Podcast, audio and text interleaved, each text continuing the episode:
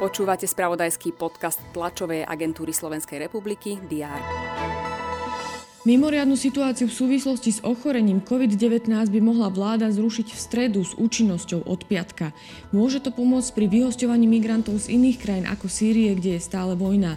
Po rokovaní krízového štábu o tom informoval premiér Ludovit Ódor.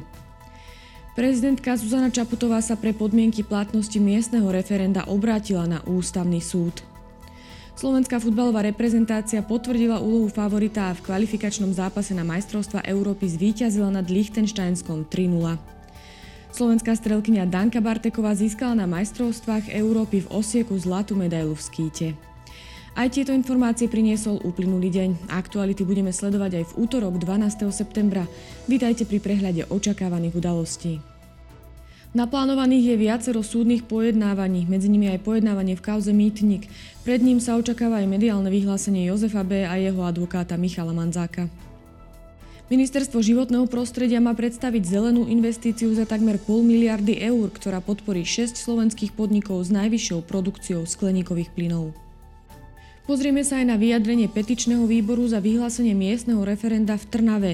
Jeho cieľom je zrušenie všeobecne záväzného nariadenia o dočasnom parkovaní motorových vozidiel na území mesta. Konať sa má aj konferencia s názvom Návod pre úspešné Slovensko, na ktorej s príhovorom vystúpi aj premiér Ľudovít Odor. Americká obchodná komora na Slovensku zas organizuje odbornú predvolebnú diskusiu Zdravá budúcnosť o analytickej štúdii pre pozitívnu zmenu v zdravotníctve. Naplánované sú aj tlačové konferencie viacerých politických strán. Demokrati chcú predstaviť program strany SAS svoje zdravotnícke kilečko.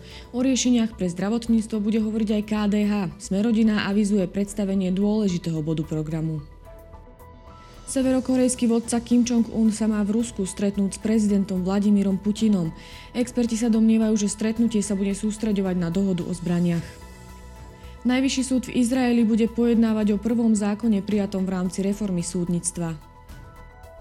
Na súde v Moskve sa koná pojednávanie v spojitosti s predložením zadržiavania bývalého ruského separatistického veliteľa na Ukrajine Igora Girkina. Sledovať budeme skupinovú fázu finálového turnaja Davisovho pohára a tiež majstrovstva sveta vo vspieraní.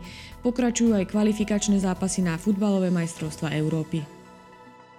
Počas dňa bude slnečno, teploty sa budú pohybať od 27 až do 32 stupňov Celzia. To bolo na dnes všetko. Aktuálne informácie prinesieme počas dňa v spravodajstve TSR a na portáli teraz.sk. Prajem pekný deň.